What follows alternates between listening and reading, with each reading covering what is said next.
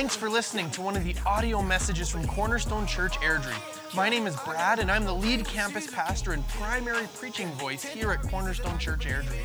We believe that the God who spoke so clearly all through the pages of Scripture is still speaking to his kids today.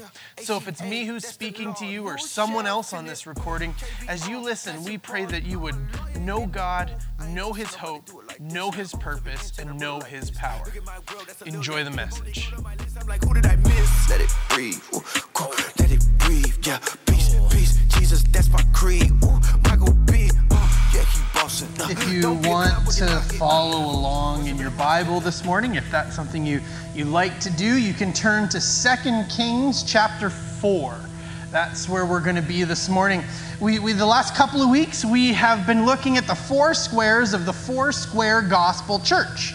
Um, we, as, as Cornerstone Church are part of the Foursquare Gospel Church of Canada. That's the denomination that, that we are a part of. And our denomination has sort of four, well, the name implies four squares that, that we build sort of all of our theology and, and all of our, our stuff around.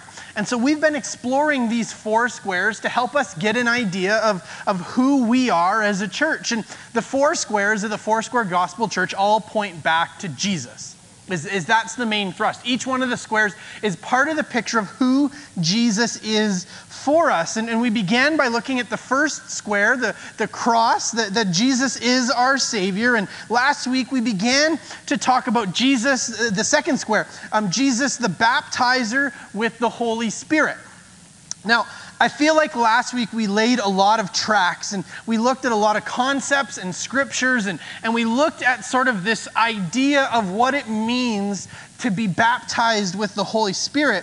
But I don't know that we got the full circle all the way around back to, to we, we sort of talked about a theological idea of what it means to be baptized by the Holy Spirit, but we didn't necessarily bring it all the way back around to, to us to our lives for, for what it means for us, for me to be baptized in the Holy Spirit, what it means for me to have the active, powerful Spirit of God at work in our lives. And so I want to do that before we move on to our next square next week, Jesus Christ the healer. I want to I want to take some more time this morning to just explore this idea of what it means that the Holy Spirit is at work in our lives, what it means to have the Holy Spirit in us. Now, if you are, are connecting the dots, as, as I've said, you turn here and, and this is what we're talking about and all of those things, you may be wondering why, in order to talk about Jesus Christ, the baptizer with the Holy Spirit, we're turning to the Old Testament book of Second Kings. That, that, that, almost can seem like there's, there's a disconnect between those two things. And, and, and we will get there and I'll explain to you because what I want to look at today is is a picture of why we need to have the Holy Spirit in our lives and what impact it has on our lives and the lives of those around it. And I want to do that by looking at, at a story from the Old Testament, the story of, of part, well, a story of, of the life of a man named Elisha. And this portion of his life that was connected to a woman and her family, and, and what inviting the presence of God into your life can do for you and, how, and, and the, the sort of the, the results of all of that. So our story begins in 2 Kings chapter 4, verse 8. And it says, One day Elisha. And so I just want to pause there for a minute because we probably need to unpack a little bit of who Elisha was. He's, he's pretty central to this story and pretty central to, to everything that's about to transpire. And so we need to at least lay, lay some foundation. If you don't know who Elisha was, it's kind of important. Elisha was God's prophet. Um, and we'll talk about what that means in a second, but he was the protege of Elijah. So Elijah had a protege whose name was Elisha, and so the, Elijah served as God's prophet. Um, and then at the end of his life, I guess you could say, um, Elijah was being taken up into heaven in a flaming chariot. Now, that's a story for another day that we're not going to get into now. I know that that sounds a little whoa, um, that, but we'll talk about that maybe another day. But today, just know that that happened. But Elijah or Elisha in that moment asks Elijah, he says, What I would really like is I would like whatever spirit is on you, whatever spirit is working through you, to, that's allowed you to do all the things that you've done. And you may, you probably, if, you, if you've been around church circles, you're probably more familiar with the stories of Elijah than perhaps you are the stories of Elisha. Elijah's the, the, on Mount Carmel with the prophets of Baal and fire coming from heaven and burning stuff up, and, and he, he it doesn't rain for seven years, and kind of all, all of these things. And that, that's the story of Elijah. But Elisha, his protege, protege, says, Whatever spirit that's been on you that's allowed you to do all of these things, I want a double portion of that. I want twice whatever it is that's on you.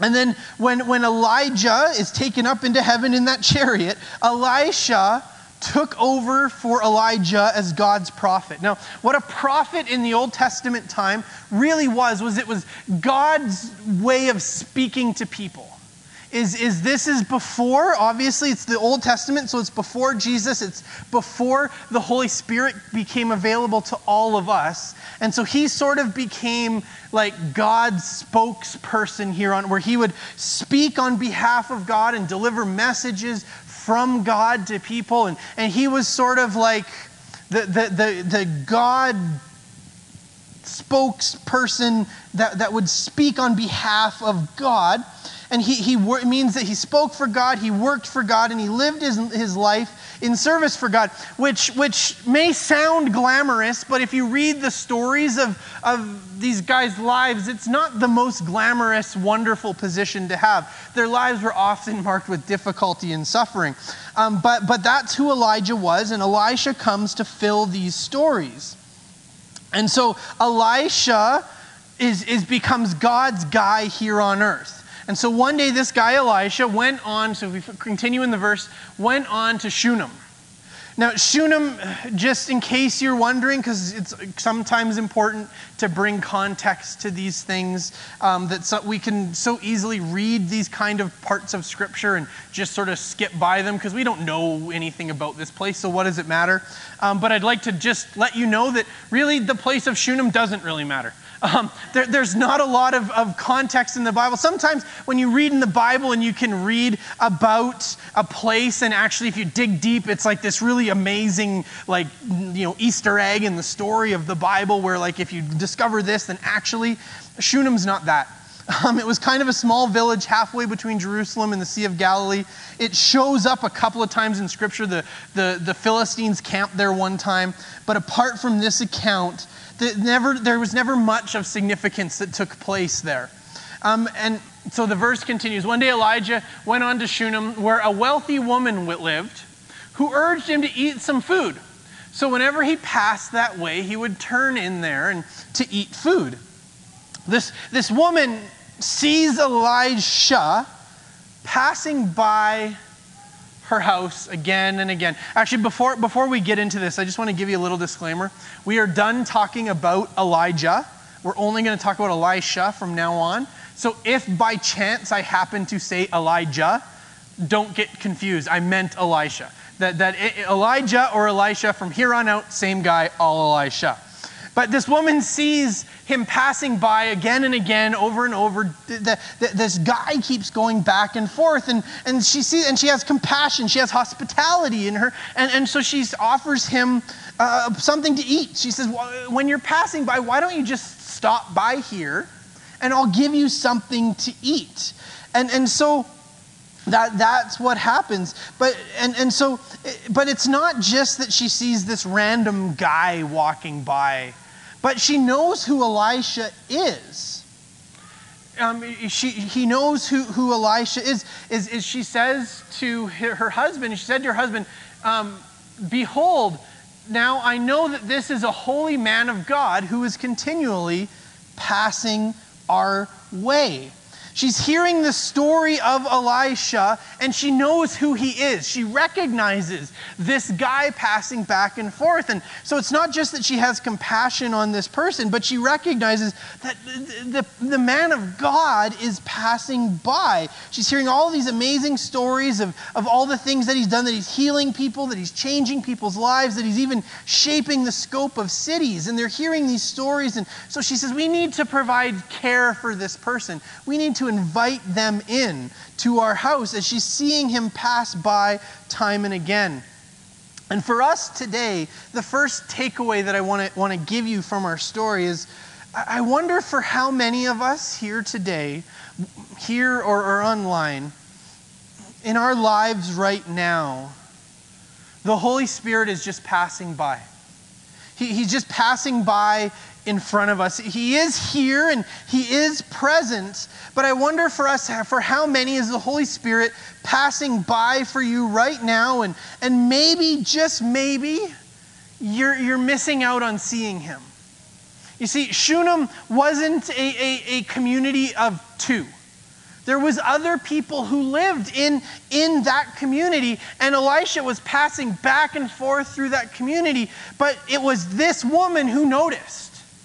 And I wonder for how many of us the Holy Spirit is passing by right in front of our eyes and we're not we're not seeing it. Elisha was passing by time and again, and eventually this woman sees him and recognizes him. My prayer for each of us today, eh, for you today, is that we would see the Holy Spirit that we would recognize the Holy Spirit, that He wouldn't just keep passing us by, passing us by, and walking in front of us again and again, and, and we're, we don't see it. There are just so many things that can cause us to miss the Holy Spirit. Just like for the people who missed Elisha. Is, is everybody in town had the same opportunity this woman had to see him, but they missed him. They didn't realize it, they didn't see it. Life is busy. We, we have our own stuff going on. So much to grab, demand, and require of our attention. So many things that can take our, our focus, our time, our attention, and just grab it and hold on to it. And not even necessarily like in an intentional to pull it away from God kind of like evil kind of way. Just life is life and stuff happens, and suddenly you have to pay attention to this, and you have to pay attention to this, and you have to pay attention to this. How am I supposed to notice this one guy that passes by our house every now and again? I would wager that that same scenario is probably true if, if you live in, in the city is probably true for every single one of us. That there is probably somebody who walks by your house regularly. May not be the prophet of God, but my guess is that on every street there's people who walk by the houses regularly. And we don't notice them. And it's not bad that you don't notice. You don't, it's not, you don't need to sit at the front window of your house with a camera and a checklist to, to see, oh, there's another, oh, that he was here three weeks ago. All, but, but the reality is, is that, that we don't, part of the reason why we don't notice is because we're not looking. And part of the reason why we're not looking is because we don't have time to look. How am I supposed to see this guy walking down the street again and again with everything else that's happening in my world? Or, or maybe I'm, I'm so secure in the life that I have that I don't need to see someone else. I have it all together. Someone else may need to see Elisha, but me, I'm good. When, when we're first introduced to this woman in, in Scripture, we're told essentially one thing about her. We're, we're told that she's wealthy. That, that, we're told that she lives in the town of Shunem. She's wealthy. And that's about all we know. And we, we discover that she's married, and later on in the story, we're going to discover that she doesn't have any kids. But, but the one piece of information we're given is that she's wealthy. So, so maybe she could be excused for not looking for more out of life. She, she already had enough. And, and maybe we can be the same with the Holy Spirit. I don't need more of Him. I, I kind of have it all together. I don't really need to change the way I think. I don't really need to change the way I relate to people. I, I, don't need to examine the way in which my words might have hurt people. Even if I think I'm right, I don't need to walk or live with humility. I don't really see places for God to work in my life anymore. I, I don't know that I need the Holy Spirit to work in me. But I do know somebody who does. And so I'm going to pray that they'll see the Holy Spirit. I'm going to pray that they'll see Elijah because they really need God to work. I don't need to be selfish and keep all the God to myself. So I'm going to I'm going to pray that this person would really have an encounter with God. And perhaps our own self-righteousness can actually get in the way of our ability to look and see the Holy Spirit. But but not this woman. For all the reasons that she could have not seen Elisha, she does. She sees him and she begins to welcome him. She begins to feed him. She begins to introduce this man into her life and into her world. But then she takes it even one step further. In verse 10, she says, Let us make a small room on the roof with walls. Now it qualifies as a room, I suppose. And put there for him a bed, a table, a chair, and a lamp. So that whenever he comes to us, he can go there. They, they make room for Elisha in their home. And they go to Elisha and they say to him, You can sleep here. You, you, you can come and make our home your home. You can come and, and make this place your home. Make this your home. Make yourself at home. You don't have to go all the way to your destination. You don't have to travel all this way. You can stop and rest here. You don't have to get a hotel room or whatever. You can stay here. We've made a space for you. And Elisha takes them up on it and he begins to stay there and rest there. Verse 11 says, One day Elisha came and he went up to his room and he laid down there. They made room, or they made a room for him. They made room for him, and he stayed. I wonder for us today have, have you made room for the Holy Spirit in your life? And, and I mean, really opened up your life to the Holy Spirit. See, I think sometimes we as Christians can be guilty of almost wanting to visit the Holy Spirit in a zoo. And, and what I mean by this is, is I love to go to the zoo. I love it. It's one of my favorite places. I love to be able to go and see the animals. I love to be able to go and, and get up close to these animals. I, I love to be able to get within a couple of feet from, say, a lion and experience what it's like to be close to a lion, but to still have all of the safety measures in place. That, that uh, we got so close to a lion one time at the Calgary Zoo that it peed on us. But there was still a fence in the way, and there was another fence in the way. He just had really good aim and could get it in between everything. But we still have all of the safety and distance to not really have the lion have the effect on my life that that lion could have and probably would like to have if all of those safety measures weren't in place. That I love to go see the lion, I'm not so keen to enter into the lion's pen. That there's a difference there. And I think sometimes we can live like this with the Holy Spirit. We want to get close. We want to get close to the Holy Spirit. We, we want to feel the warm and fuzzies of, of being up close to the Holy Spirit. We can sing, sing things like this, and I like this song, so I'm not criticizing it. And we sang it this morning, but we can say, Holy Spirit, you're welcome here. Come flood this place and, and change the atmosphere. It's a great sentiment, but even in times like that, there can be this little bit of distance that we're creating, unintentionally or not, where it's like, God, come and fill this room. Change the atmosphere in this room where, where we're, we're stepping in, but we can almost still keep that little bit of distance because we don't always want to really make room for the Holy Spirit to work in us. Because it's not Holy Spirit come into my life and change me, change my life, work in me, show me where I'm not who I should be, show me where I'm falling down, show me where I'm blind to my own sin. And we can, we can have this, this same kind of attitude towards the Holy Spirit for the same reason that I really don't want to get too close to a lion. Because it's dangerous. It can be dangerous to let the Holy Spirit into our lives.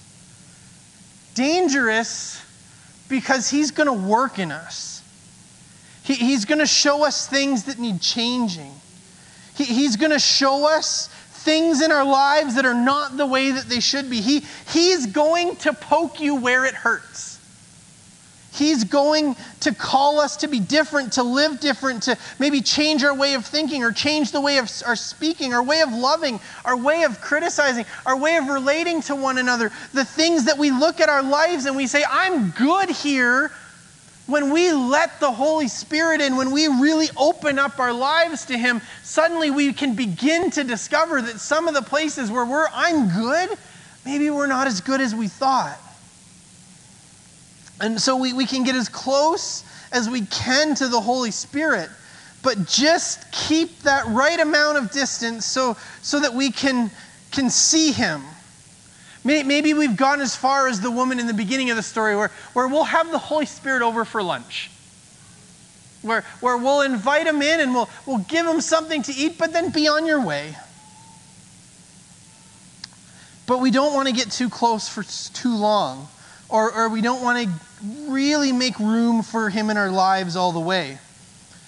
See, sometimes when we talk about things like the Holy Spirit, and we talked about this a little bit last week, that we can think that, that the Holy Spirit being in our lives equals things like miracles and cool God tricks. That when we talk about the baptism of the Holy Spirit, when we talk about, God, I want your Holy Spirit in my life, that suddenly we're just going to get to do all of these really cool things. And we're going to be healing people, and we're going to be performing miracles, and we're going to be able to, to speak in these other languages, and we're going to be able to, to deliver words of prophecy to each other. But a huge part of the ministry of the Holy Spirit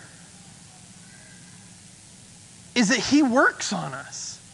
He changes us. Do you know what happens when the Holy Spirit moves in? He starts redecorating and he starts renovating. He starts tearing things and ideas and ways of doing things down and rebuilding us the way that we should be. It's dangerous to invite him in. But the woman and her husband, they open up their homes to Elisha and they invite him in. And, and I want to challenge you today don't just invite him into this room. Don't just ask him to fill this place. Don't just ask him to change the atmosphere out here. But I want to invite you today to invite him to work in here to work in you today because that's what really matters. The atmosphere in this room is important and our love and our unity, and I believe those are the things that they're addressing and all of that, that we want to be open to the move of the Holy Spirit as a body. But invite Him in here and allow Him space and room to work. Don't just say, Holy Spirit, change the atmosphere in this place, but do the dangerous thing. Invite Him in and really make space for him or for him and you and allow him to work. Now I want to continue to move through this story a little bit. We're going to jump kind of over a few verses here and we're going to, we're going to move towards the end, but we're going to move next to, to verse 16.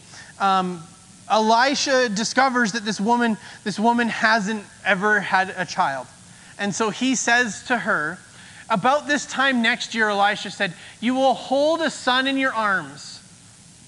No, my Lord. Or, or he, he speaks from God and, and tells her that she's going to have a baby. And, and this is hard for her to accept because babies were not really on their radar. And you can see this because her response to the word of God is this No, my Lord, she objected. Please, man of God, don't mislead your servant. And she has this moment where, where he says, You're going to have a baby. And, and she has this response of, like, Don't say that. Don't, don't tell me that. Don't, don't trick me into getting my hopes up. Don't get my hopes up for something that we all know is going to happen. She says, You know, my husband is old and, and we've never had kids, and we're, we're not, this is not a thing. Essentially, he, she says, Don't you lie to me. Don't, don't play with me. But sure enough, verse 17 says, But the woman became pregnant, and, and the next year, about that same time, she gave birth to a son, just as Elisha had told her. And, they, and everyone lived happily ever after. Not exactly. Uh, the next verse, verse 18.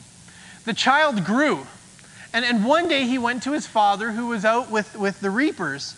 And he said to his father, My head, my head. His father told the servant, Carry him to his mother. The responsibility that mothers bear. the son is, is obviously in pain, and dad says, I don't know what to do. Take him to mom. She'll, she'll figure it out. mom will get it. If anybody's going to know what to do, it's going to be mom. After the servant had lifted him up and carried him to his mother, the boy sat on her lap until noon, and then he died. We don't really know what happened to this boy.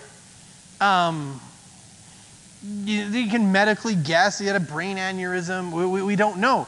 But one day, he's got a real bad headache, and, and he dies their miracle boy just seems to die. Now, now the woman, mom knows what to do. You know, mom knows what to do. As we read through the story, she says, I'm going to go find Elisha. I'm going to go find the man of God. I'm going to go find this, this, person, this person that we've welcomed into our home and our lives. I'm going to go find the presence of God here on earth. He will know what to do. And so, so she goes and she finds him. And she tells Elisha what's happened. And then we're not going to read through it because it's kind of weirdly inconsequential to the story. But there's this odd thing that happens as Elisha tries to help. He, he sends his servant on ahead of him and, and says, eh, Don't talk to anybody, just go. And if somebody tries to stop you, just keep going. And he tells him to lay his staff on the, on the body of the boy, and it doesn't work. And so we're going to skip over kind of all of that. But then we come to verse 32. And you know, sometimes the Bible can be amazing. Sometimes the Bible can be weird. And sometimes it can be both. And this, my friends, is both. Verse 32. Elisha, so, so the mom has come to Elisha. He's sent his servant on ahead and he's followed behind. And, and, and so he's come to see what he can do to help this boy. Verse 32. When Elisha reached the house, there was the boy laying dead on his couch. Now, the his that's noted here is not the boy's couch, it's Elisha's couch. Remember when I said that he's going to renovate, he's going to move in, he's going to he's going to start making this place his own that if we invite the Holy Spirit in, well, it's the same thing that Elisha did. This is they they've put Elisha or they've put the boy in the space that they've made for Elisha. So, verse 33 says, He went in, Elisha went in, shut the door uh, on the two of them, and he prayed to the Lord. Then he got on the bed and lay on the boy, mouth to mouth, eyes to eyes, hands to hands, and he stretched himself out on him, and the boy's body grew warm. Elisha turned away and walked back and forth in the room and then got back on the bed and stretched out on, on him once more. And the boy sneezed seven times and opened his eyes.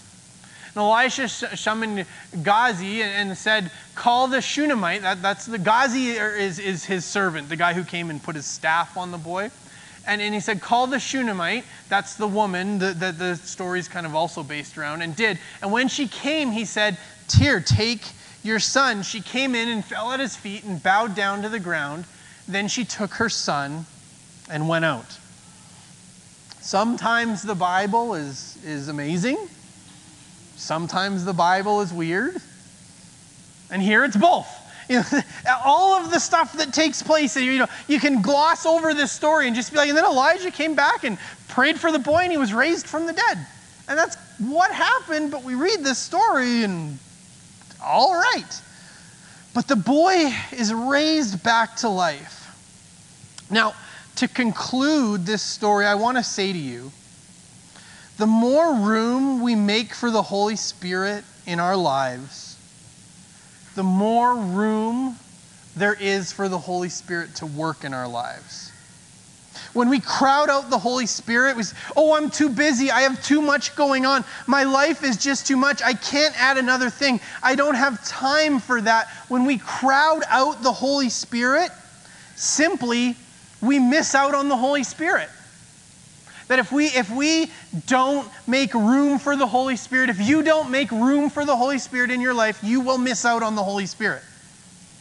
But when we make space for God, God moves.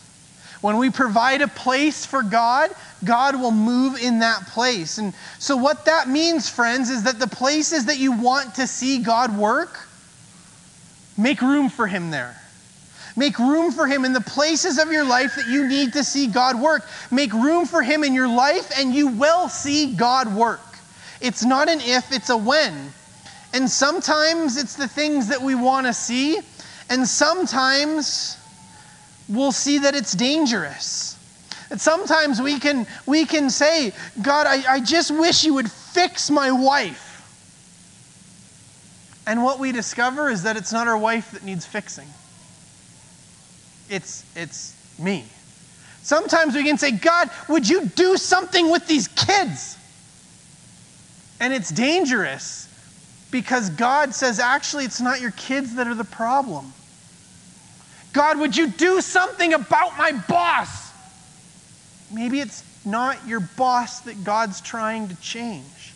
That we invite God and we make room in our lives and we say, God, come in and work. And I want to have room for you to work in my life and my marriage and my, my family and my work and all of these areas of my life. And God comes in and says, It's not everybody else, it's you. Sometimes it can be dangerous. But rest assured, the more room you make in your life for the Holy Spirit, the more you're going to see the Holy Spirit at work in your life. And so when we talk about the second square of the four square gospel, we talk about Jesus, the baptizer with the Holy Spirit.